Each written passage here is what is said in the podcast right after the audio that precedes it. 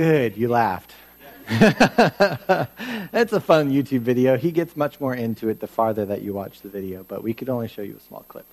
Anyway, my name's Kevin. I get to work with the students here, and today I'm very excited to share God's Word with you. Um, like Matt mentioned, Sean is away. He's on his study leave. He'll be back next Sunday. Um, ben will be preaching, but Sean will be here as well. And um, if you didn't know, uh, Katie Griffin is also away, but I hear that she's doing very well. Um, she's back home resting from her uh, surgery. So uh, pray for both of them and, um, yeah, and church as well. So I love having fun with kids, and that's what we're going to start off with. So I've got some questions to ask the crowd. I've got some Snickers for answers. There are three questions I'm going to ask you guys. But of course, just like we do, you can't just shout out the answer because then you don't get any credit. You've got to raise your hand, and I'll call on you if I can see you out there. And uh, that, that's how this works. Um, you know, I, I got to, I got to, anyway, so. Um, how many, so I'll start with an easy one that you should all know. Well, I mean, not know. Easy question. I want you to raise your hand if you recognize the song that the cop was dancing to in his car. Wow, not as many of you as I thought. Okay, okay. Well, here's the first question. Yes, hands down. That's, you can't raise before I ask the question. That doesn't, that doesn't work. So, what is the name of the song that was in the video? Way in the back. Yes. Is that Sarah? Oh, Lacey. Hey, cool. Um, I'm going to try and throw you a Snickers. Oh, yeah. Cool. I know they're they're minis. They're not even fun size, but it's still chocolate. So anyway, great. Thank you. So who? Next question. Who? Yes, you're already raising your hand. So what's the question? Who, who, uh, yes, who sang the song? Taylor Swift. Thank you.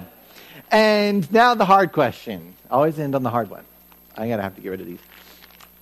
Uh, the hard question is what is different about this Taylor Swift song compared to almost all of her other songs? I got somebody in the back, I'm going to call front row. Well, most of Taylor Swift's songs are about romance and love and, and how she's mad at the boy or she's in love with the boy or he did her wrong. This one, she's just happy and. Exactly. Exactly. If you didn't catch that, in this song, she's just happy about life, and the rest of her songs mostly deal with heartache or anger issues with relationships. So this song is very different, and that's kind of why I picked it as a starting point for our talk today in our summer playlist series. Um, and so, with that idea, I mean, obviously, this song is catchy enough for a cop to dance to it in his car. And it, it got stuck in my head when I first heard it, um, you know, a few, probably I probably heard it really late. I'm always late to the trend. All the high schoolers know this. Anyway, okay, notes don't crash on me. There we go. Technology. So, um, this song has almost a billion, one billion watch views on YouTube. It is so catchy. And I think it's not just catchy because of the cool beats in it and the cool phrases, but I think it touches into something that we all understand or experience in our lives. This idea that, well, I'll, I'll just quote the song here. Um, Taylor says, It's like I got this music in my mind saying it's going to be all right.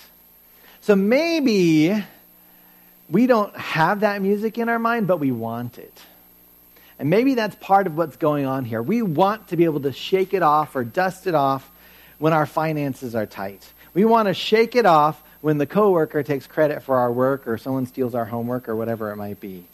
We want to shake it off when our friend gives us the cold shoulder or even stabs us in the back. We want to shake it off when someone breaks our heart or hurts us, however they might have. And Taylor says, we can shake it off because we know it's all going to be all right. Do we really? well, she, I mean, the song is so happy. I mean, how can you not want, I mean, it just, it just, that makes you feel good. Well, Psalm 27 is our song for today. And I pray that you would come to see that God is that song His goodness is that song that plays in our minds and our hearts and allows us to shake it off when we face whatever comes our way.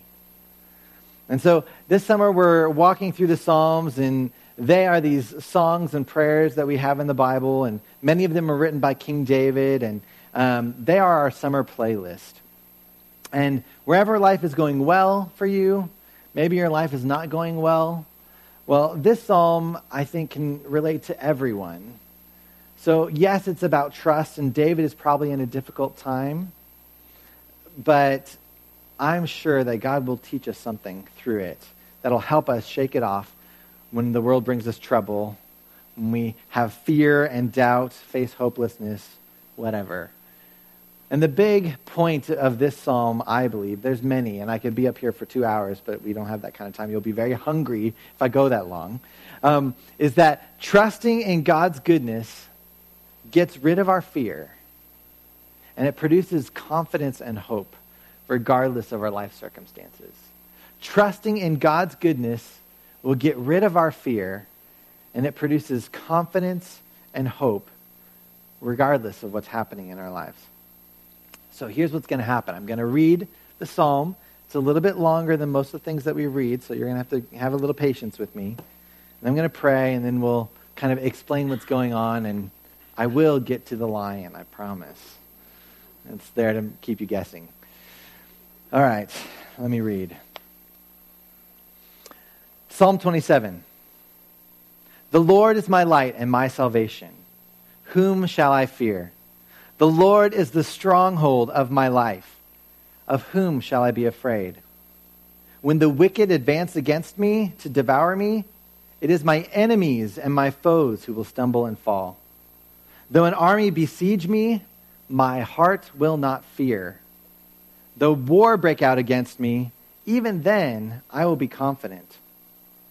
One thing I ask from the Lord, and this only do I seek, that I may dwell in the house of the Lord all the days of my life, to gaze on the beauty of the Lord and to seek him in his temple. For in the day of trouble, he will keep me safe in his dwelling. He will hide me in the shelter of his tabernacle and set me high upon a rock. Then my head will be exalted above the enemies who surround me. At his tabernacle I will sacrifice with shouts of joy. I will sing praise and make music to the Lord. Hear my voice when I call, Lord. Be merciful to me and answer me. My heart says of you, Seek his face. Your face, Lord, I will seek. Do not hide your face from me. Do not turn your servant away in anger, for you have been my helper. Do not reject me or forsake me, God my Savior. Though my father and mother forsake me, the Lord will receive me. Teach me your way, Lord. Lead me in a straight path because of my oppressors. Do not turn me over to the desire of my foes. For false witnesses rise up against me, spouting malicious accusations.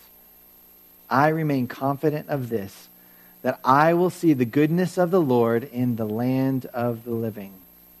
So wait for the Lord. Be strong, take heart, and wait for the Lord. Let's pray.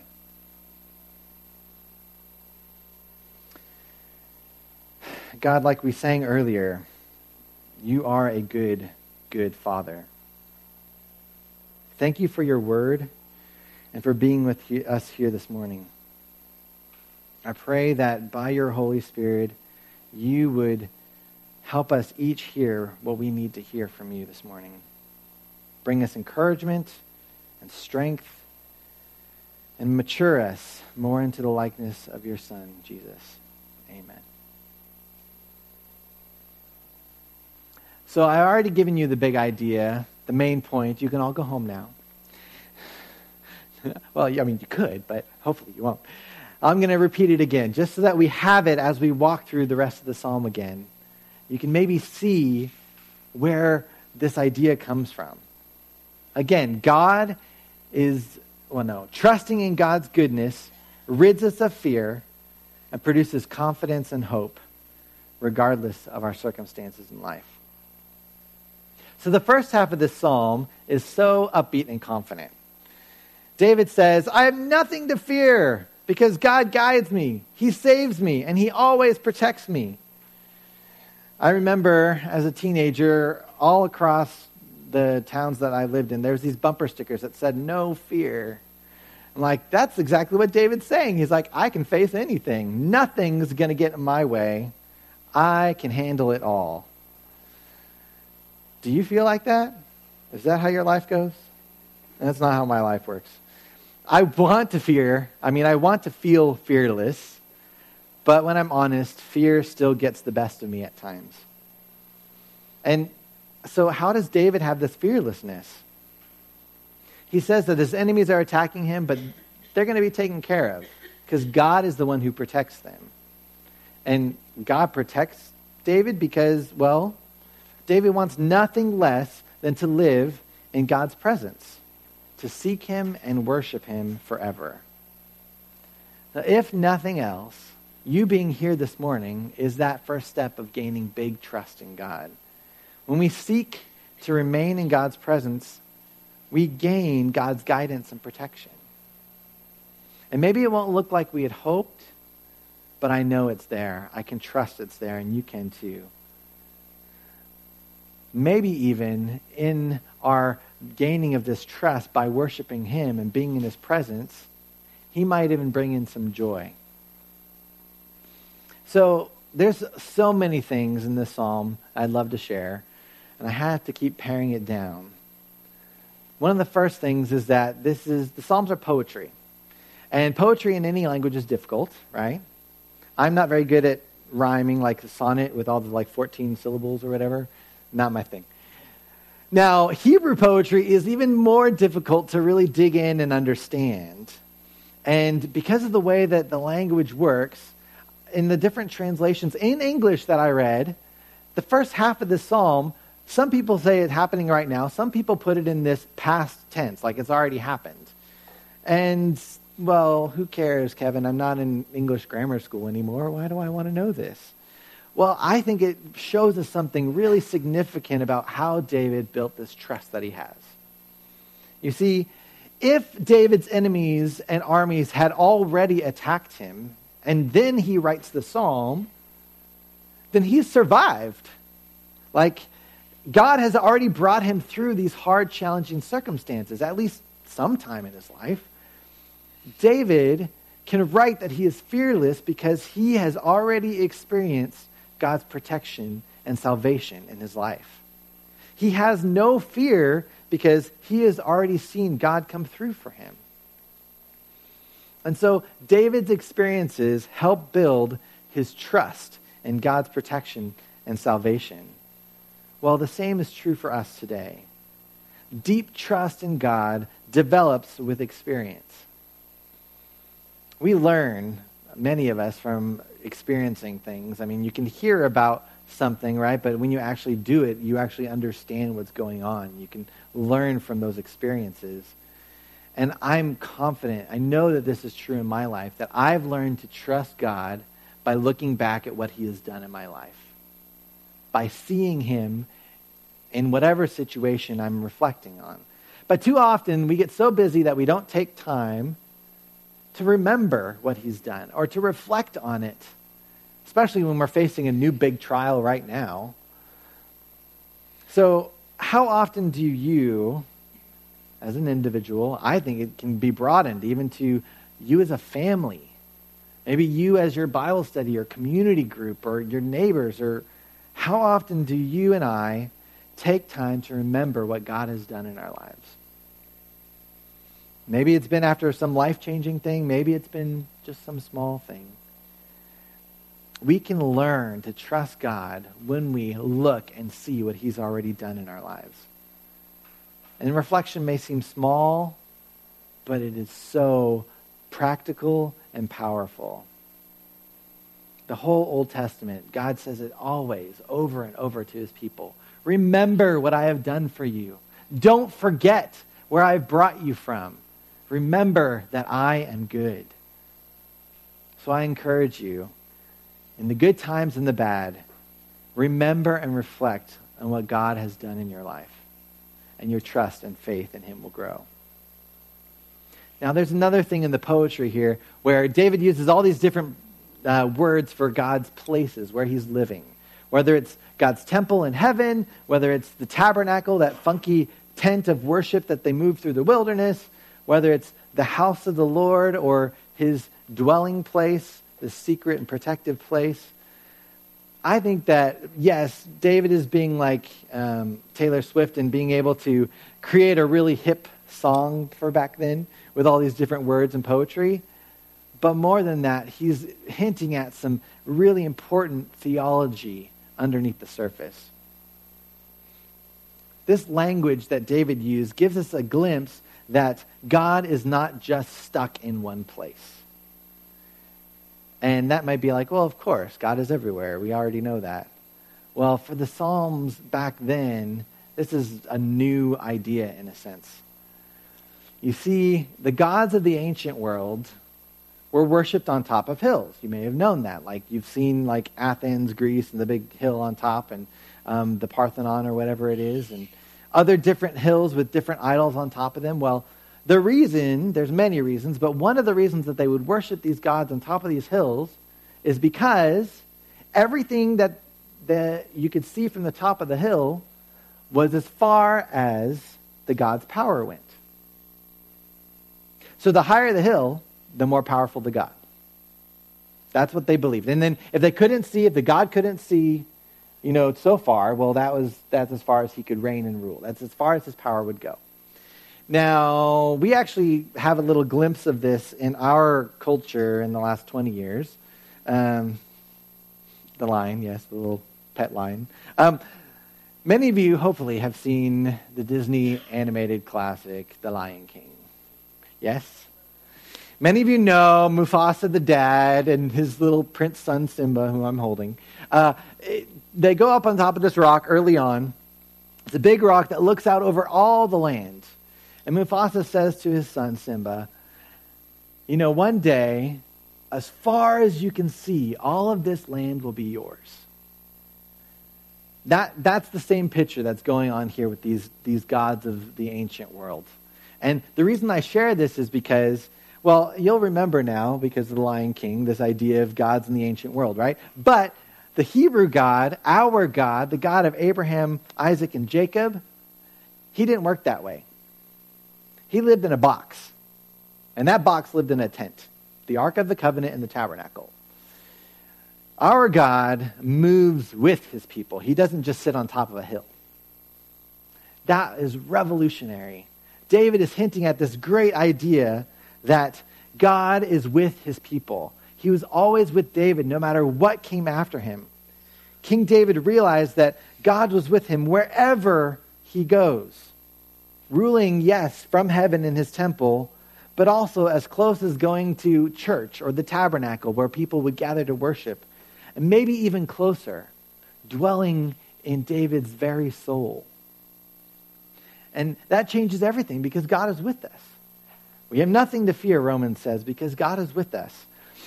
And so, as followers of Christ, we still believe this today that God is with us. God, Jesus has a name. His name is Emmanuel. That means God with us. So we can always be confident that our God will never leave us. Even Jesus says that at the end of his life. He says, I will be with you always, even until the very end of the age. And then he leaves. But obviously, he's not leaving because he's always there with his disciples. God's presence in our life is reality when we put our trust in him. And the Apostle Paul says it in a hundred different ways, but one of my favorites is in Colossians, and he says, There's this great mystery. In other words, this thing that it just blows our mind that Jesus Christ is in you. And that is the hope that we have for this future promise of being in heaven with him. So David's perspective is that God is with him, and that builds his trust. And so too, we can build our trust by knowing that God is with us and will never leave us. Well, what if we don't have first-hand experience of this? I've never seen God, right? Uh, maybe I don't know. Maybe you don't know. Maybe you haven't experienced how good God can be. Well, David also hints that he can look back at the history of his people and see God move. and he can look at creation and see the amazing lightning and hear the shaking thunder and know that there's got to be someone in control. So if you don't have this personal experience of God's presence, if you don't have this sense that God has done good in your life before, well, look at creation. Listen to your friends and family as they shared their stories of how God has been good in their lives. Read his word and see who he really is and how true his goodness is. So, if you have, and even if you haven't experienced God goodness, there's places that we can go to see that it's real and true. On the flip side, if you have gone through hard times, do what David did in writing this psalm. Give your experience of goodness, of God's goodness, to someone else. You might have been like, I don't understand why this happened, this horrible, horrible, painful thing in my life. Well, somebody comes along and they're in a similar situation. Encourage them by how God brought you through. God will redeem our stories of pain and brokenness as we share them and encourage other people and show them God's goodness. So that's what we've come to see in this first half of the psalm that trusting in God's goodness gives us confidence and freedom from fear. And that trust grows out of our experiences with Him, out of remembering what He's done for us, out of knowing that He's with us all of the time. And it also comes from seeing His work in other people's lives and even in history. Well, the psalm takes a big turn for the, the worse here, and David gets very depressed and sad and um, comes out and, and says, in a sense, Uh, oh, where did it go? No, that's not what he says. He has this cry. He says, God, where did you go? Why are you forsaking me? Well, how can you say that when you're just so confident and fearless? Well, it's because life actually happens, right? When we're actually in the middle of a desperate and devastating circumstance, and reality hits us, maybe we're not going to be all that confident in who God is and his goodness. I mean, can you really follow Shake It Off when you talk about cancer? Or maybe can you really shake off the, the um, heartbreak and pain of a divorce? or a friend who's betrayed you, or the loss of a job, or home, or even someone in your family who's passed away. Nobody can shake those things off. It's not just that easy. In some sense, that's where we get this sense of God, are you even good? My uncle um, went through a very hard time a few years ago, and I feel like David is capturing his emotions. He lost, we lost, my grandmother, his mom, his wife, my aunt, and his 25 year old son to cancer within a year. Yeah, you can't just shake that one off. And so, I mean, in those situations, I feel like David's been there many different times as well we either have we have two options i feel like either we think that god is out to get us and he's angry with us or he doesn't exist. Because there's no way a good god is going to let that stuff happen. That's just too much for any person to bear. For sure one way or the other god is definitely not good is what most people would come to. And i say that they're almost right. I would say that we feel like God is not good. No good God would ever let that much suffering happen, right? I don't know if you can relate to my uncle or if you can relate to David or some other hard time in your life. But we can be confident of a bunch of different things from this cry that David includes. First, that cry is in the Bible. So, it's reality. You're not crazy when you have doubts about God's goodness. It's okay to admit that. I mean, how, how powerful is this idea that if David, who was a man after God's own heart, can cry out to God and say, God, I don't believe that you're good anymore, well, then we can too. Like, it, we, we have that freedom to be who we are, to let our emotions go in front of the Lord. More than that, how cool is it that, I mean, this is just a very important thing. If God cannot handle our little complaining, then I don't want him to be my God. If he can't handle me being upset with him, and yes, obviously we want to become humble and trust him more and more, but I mean, our God is big enough to handle anything that we can send against him. He is God, after all. So let's have that freedom to vent when we need to, just like David does, to put our hearts out there before the Lord and see if he won't come through in the end. And with that, though, David has this, this conundrum here. Then we see it again. He, he wants to believe, and so he says, God, I trust that you're going to even be there when my parents die. But I still don't know because I feel like you're rejecting me right now. And I have that struggle. Maybe you do. As we go along in our faith, we come to these places where we want to believe that God is good, but it's hard. And so that's fine. We're not crazy, and it's okay. We're not alone in our doubts. We're not alone in our hard emotions. Even we're even free to express them before God. And we pray that he would teach us and grow us, just like David did, to become closer and closer to him and know his goodness. Trusting in God's goodness rids us of fear, produces confidence and hope, regardless of our life circumstances. So, to bring this psalm to a close, I want to look at the last two verses, and I've got one more story for us. I think this just captures the entire psalm so well.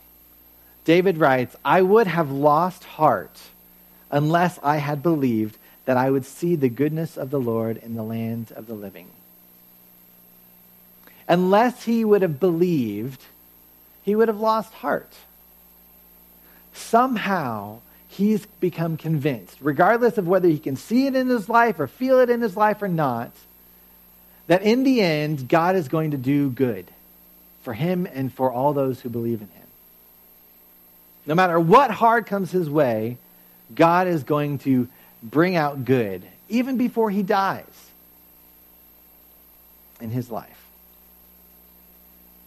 That says it all. That's what Taylor Swift's song Shake It Off should really be based on. This undeniable, unshakable hope that the goodness of God will reign. So, yes, we'll likely lose heart when we face difficult times. But we can make it through because we are confident that these circumstances are not the end.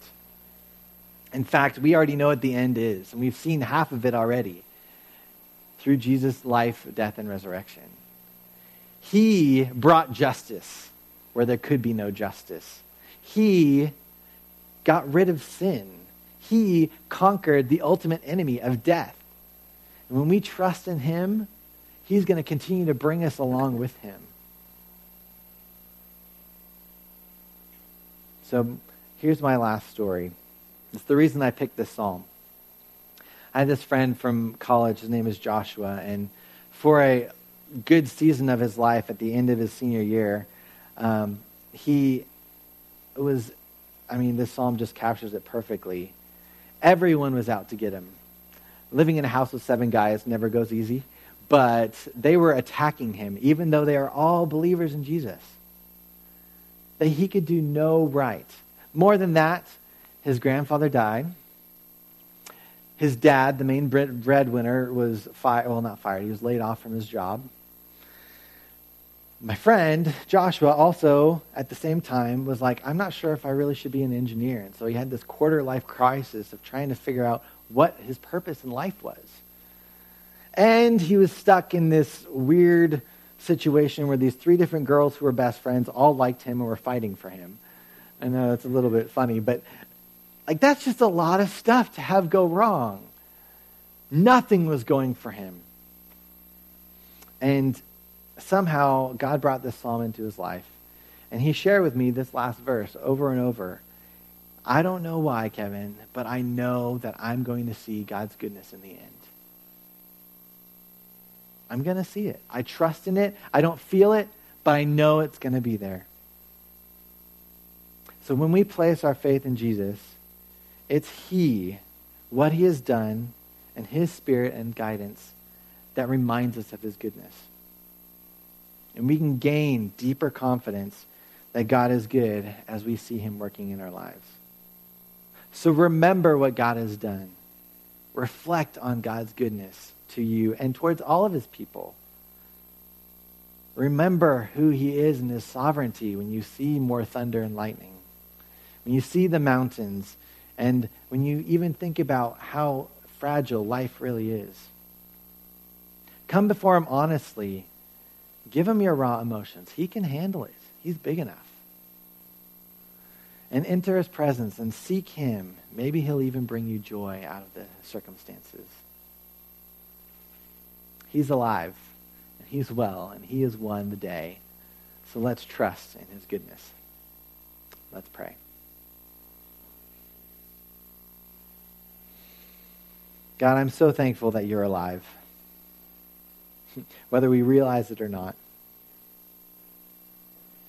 God, some of us in this room, I'm sure that we don't really know you yet. We don't understand your goodness. We're not even sure that you're real. But I pray that you would show us who you are. That you would remind us that you are God with us, Emmanuel. And that you would show us how much you love us and that you are willing to die for us on the cross. God, some of us are in a happy go lucky place in life. We thank you for the goodness that you've shown us right now and how you're still working in our lives. But I pray, God, that you would use this good time in our lives to build our foundations of trust for those times that we will face in the future where we may not uh, think that you are still good. God, help us to share our stories of your goodness with others and encourage them in their difficult and dark times. God, for those of us in hard circumstances, put your song of goodness in our hearts and in our minds. Help us to know that it's all going to be okay because in the end, you are good and you have won the day. So help us to shake off discouragement and doubt and fear and call on you and trust in you. We pray in Jesus' strong name.